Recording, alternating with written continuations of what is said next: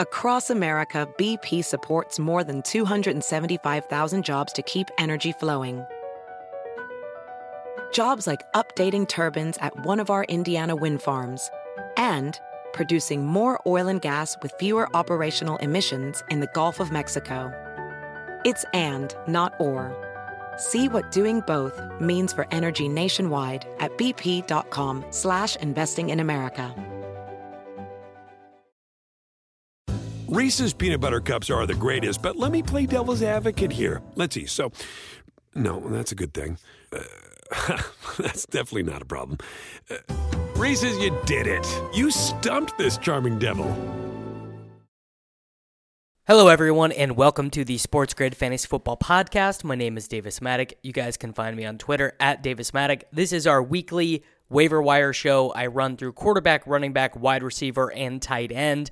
I actually have a couple defensive and special teams recommendations this week. Won't have that every week. We are heading into the bye weeks, the first bye week in the NFL, week five. Obviously, a fair number of injuries to deal with. No one, you know, really leaping off the page this week on the waiver wire, which I think will probably be the case for the rest of the season. Something I've noticed is that people just seem a little bit better at fantasy football this year. You know, guys that you would expect to be available in less competitive 12 team leagues with 16 man rosters. You know, there just are not as many roster cloggers being held on to. People aren't holding three tight ends, two quarterbacks, two defenses, things like that. And that means that a lot of the moves that we are going to be making on the waiver wire are going to kind of be around the edges. You know, we are not really going to be making a ton of huge bids, obviously, unless there is multiple cluster injuries at running back, huge wide receiver breakouts. I think probably the biggest thing to note for me this week, and I noticed this when I was working on my notes, is that I expect there to be a fair few number of guys who are pretty rosterable dropped in fantasy football. You know, for example, when we get to wide receiver, we're going to talk about Marvin Mims. Um, you know, we're going to talk about Jameson Williams, Jaxon Smith-Njigba. And I think some of these guys are going to get dropped with teams that are, you know, one in three, dealing with injuries, dealing with bye weeks. So definitely keep an eye this week after your waivers run on who gets dropped. Now let's go ahead and get into it. Starting at the quarterback position, it obviously, I think, has to start with CJ Stroud. He is the quarterback 11 in fantasy football right now, 18.6 fantasy points per game. He did fine against the Colts, did fine against the Jaguars, absolutely beat up on the Steelers. He gets to play Atlanta this week. Noah Brown is on the injured reserve, meaning their three wide receiver set is just locked in to three guys who I think are quite good. Tank Dell, Nico Collins, Robert Woods, and you know Dalton Schultz. Not bad. We'll see. I something I'm really waiting for is for Dameon Pierce to really take a stranglehold on this backfield. I think that will be a huge boon to Stroud and the entire offense. You know, Singletary just not really giving them anything. Uh, Stroud got picked up in a lot of high stakes leagues last week. My guess is in regular 12 teamers, he's fairly available. I like him as a fill in for Justin Herbert this week. However, I do like Sam Howell more. He gets to play on Thursday night against the Chicago Bears. He has taken 24, uh, 24 sacks this year. He is on pace to just absolutely shatter the NFL record for most sacks taken in a season, of course, set by David Carr, not Derek Carr, for the Houston Texans. But Howell would be my number one streamer this week ahead of Stroud. So if you just need a one week guy, Howell is probably better. Dobbs, Josh Dobbs is someone we need to pay attention to. Started off the season pretty slow against the Commanders, no touchdowns, took three sacks, only ran three times, but then against the Giants, three rushes for 41 yards and a touchdown, six rushes for 55 yards and a passing touchdown, only two sacks taken against Dallas. Then honestly beat up on the 49ers, 265 passing yards, two touchdowns, 12 rushes for 48 yards. I, I think Dobbs is a fairly strong streamer and gets to go up against the Bengals this week, who are just, you know, they're the walking dead. They are zombies. And then a quick note for Superflex leagues. I am in a couple of these. Uh, for example, if you are playing in the Scott Fishbowl, I think that Taylor Heinicke is a really good preemptive ad. Desmond Ridder has basically been the worst quarterback in the NFL. Um, I mean, he is he is nuking everything. Like he has just been so brutal. I can't imagine that he keeps really getting away with it. Uh, the Falcons schedule right now, they play the Texans this week. Got to think that's an L. I mean, CJ Stroud is just playing so well. And then if they lose that game against the Commanders, so they lose Jacksonville, Houston, Commanders, then they get that divisional game in week seven. I bet Heinicke starts that divisional game against the Buccaneers in week seven. So something to keep an eye on there. Moving to the running back position, this one is going to be very league dependent. 12 team leagues with 16 man rosters. I bet Jaleel McLaughlin of the Denver Broncos is not owned, but in, you know, the main event and things like that, um, I think he probably will be. I mean, we've talked about him multiple times already on this show and over on the TakeCast Patreon. I, I love McLaughlin. Um, made the team as an undrafted free agent, the all time leading rusher in college football history. Now, he's a small dude, and he's 23 years old, 5'7, 187 pounds, but his Youngstown State stats. Uh, I, I mean, really incredible stuff. Actually, sort of similar to former Denver Bronco running back who is very relevant for fantasy in Philip Lindsay, where he just dominated at a smaller school, made the roster as an undrafted free agent, kind of came out of nowhere. Um, so Javonte Williams has a hip injury. The team says he is not going to be out, not going to miss much, if any, time. But coming off an ACL tear, this is probably a compensation injury. I would imagine that McLaughlin is the best waiver wire pickup, period. Now, he is going to play behind Samaj Perine. He played 33% of the snaps against the Chicago Bears. Perine is going to get the opportunity, and obviously, if Perine is out there in your league, you do want to get him. But McLaughlin has been an efficient rusher. He's been getting short yardage and goal line work, which is pretty important. Perine, I think, is going to handle the passing downs. If he's out there in your main event, I think 25% is probably going to be needed to get him. I think you could go up to, you know, 33, 35%. I, I think that's appropriate, mostly because I imagine that he is going to have good contingent value for the rest of the season anyway.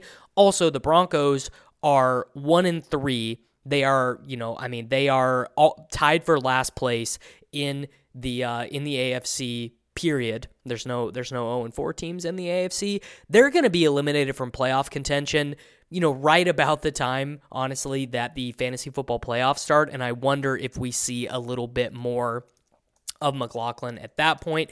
Keaton Mitchell for the Baltimore Ravens. He is eligible to come off of the designated for return IR. This guy was awesome at college, declared as a true junior. 3,000 rushing yards, 6.5 yards per carry, 25 rushing touchdowns. Also caught 60 passes at Eastern Carolina, scored 28 touchdowns in three seasons. Incredible, uh, you know, ran an awesome 40 time.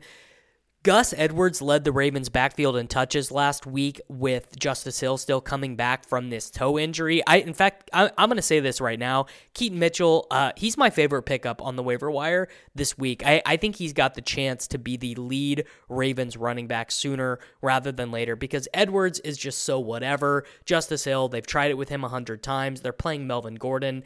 Mitchell could actually be a difference maker. Obviously, it would just be a matter of can this dude pass block at all? Does he understand the offense? How injured is he actually? But I think this guy looks like a potential difference maker, and he is a guy that you should be able to get through for one buck in a lot of your home leagues. Now, um, in in main event and stuff, like one, he's probably owned in like a decent number of those, but really the Ravens have no answer at running back. I'm adding him. He's probably going to be a claim for me in every high stakes league that I have this week. Latavius Murray is sort of the opposite of that, where it's just like, some weeks you might need to be able to get six projectable points out of your running back spot. Latavius has a role at the goal line. He's actually playing, weirdly enough, some long down and distance, passing downs, two minute drill type stuff. I, I don't get it. I don't know why that is the case, but he does have a real role in this offense. He's already got 17 carries and seven targets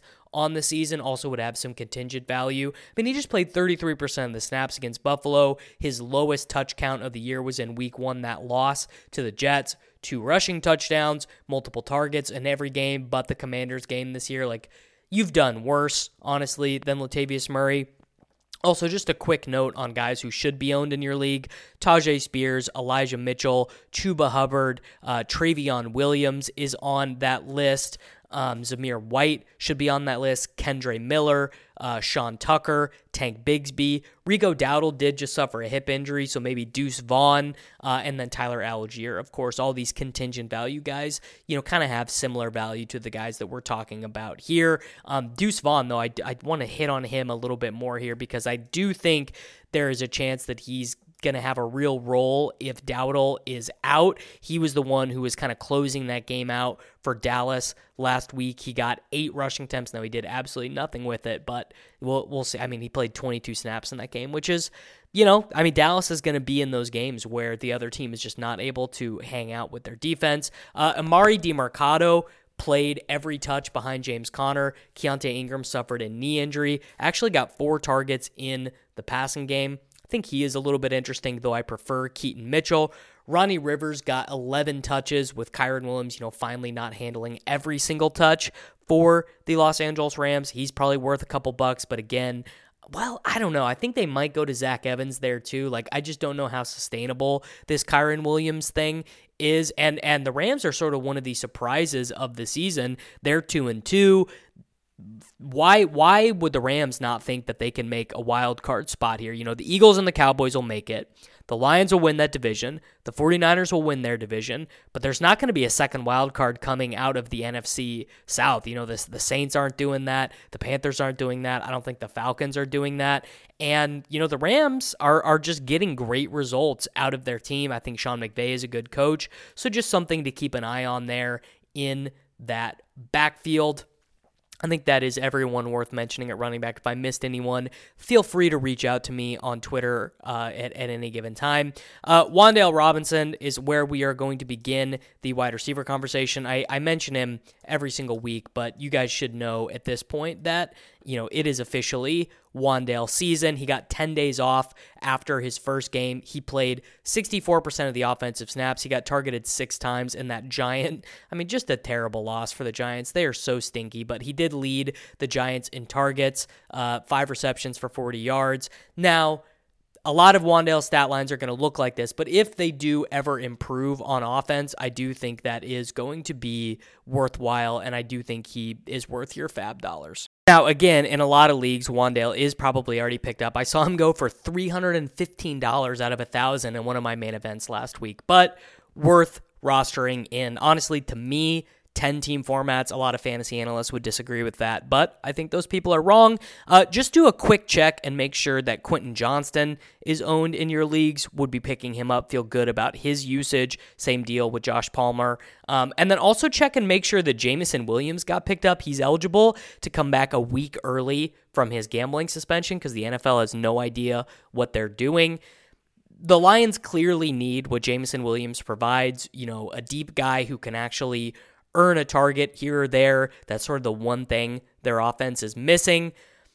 I'm not that enthusiastic about him overall. Like, I wouldn't even go crazy on him if he were available in any of my leagues because I think that he'll probably play behind Josh Reynolds. That is also another thing to note is that Josh Reynolds might get might get dropped in your league. Uh, he's got a groin injury. He's got a 20% target share in Detroit. He is like a decent ish play any given week. I mean, obviously, you're not wanting to start Josh Reynolds, and Jameson Williams will send him to complete zero if Jameson Williams is good, but just check to see if he gets dropped this week. Same deal. Make sure to see if Marvin Mims gets dropped this week. He didn't score a touchdown last week, but he still leads the team in receiving yards on only 39 routes. It's it's really unbelievable.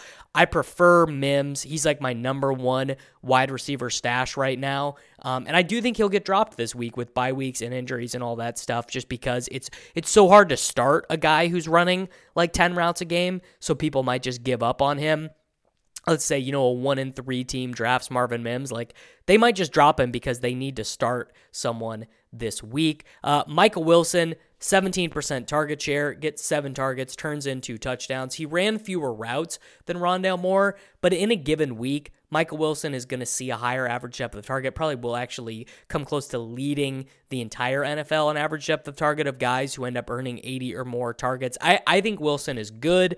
I think that obviously Kyler Murray will be back. Wilson's role is going to be even better. Like Michael Wilson to me might be like a borderline starter if he holds this role. Put Josh Downs in the Marvin Mims, Jameson Williams group. He has run 84% of the routes available for the Indianapolis Colts this year.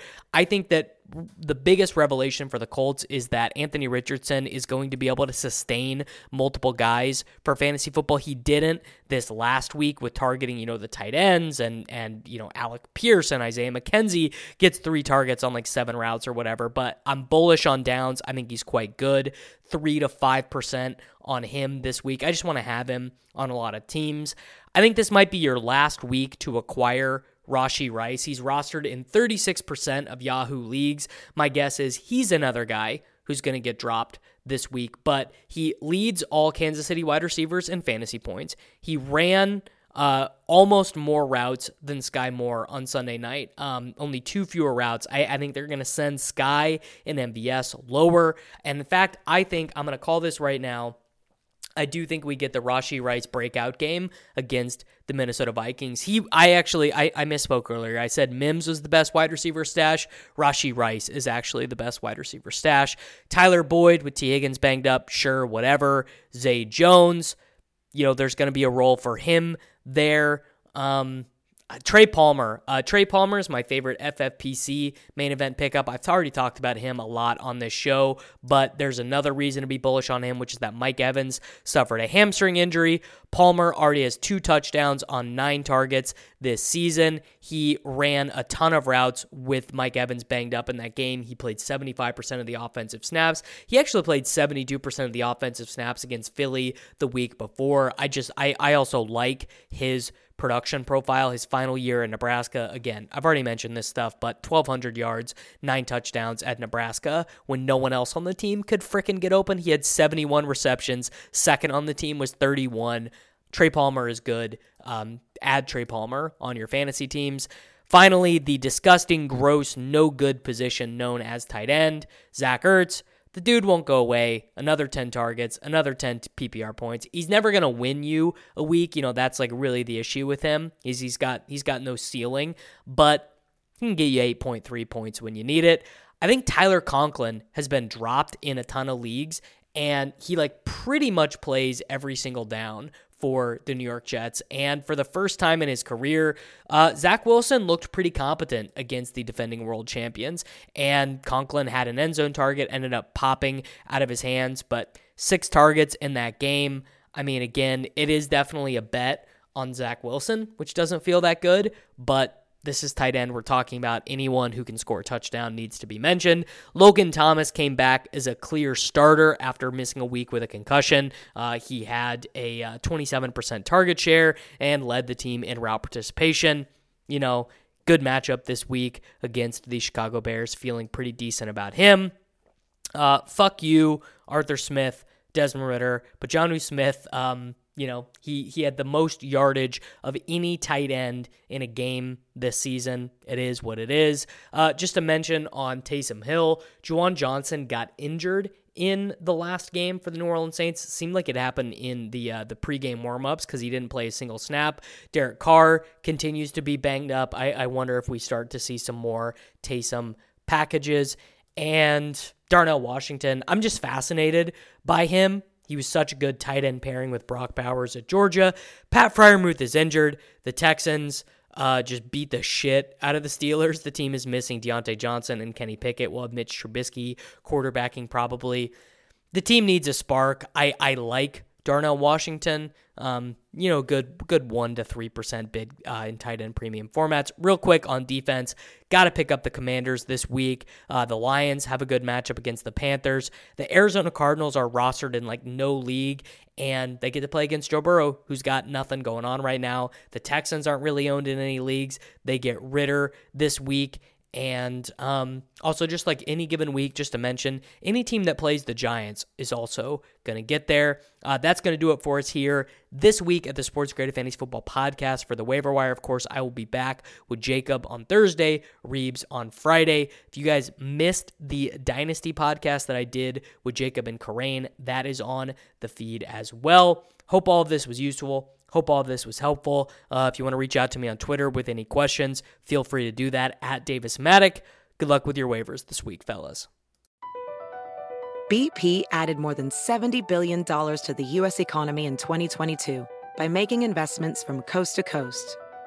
Investments like building charging hubs for fleets of electric buses in California and starting up new infrastructure in the Gulf of Mexico. It's and, not or. See what doing both means for energy nationwide at bp.com slash investing in America. Reese's peanut butter cups are the greatest, but let me play devil's advocate here. Let's see. So, no, that's a good thing. Uh, that's definitely not a problem. Uh, Reese's, you did it. You stumped this charming devil.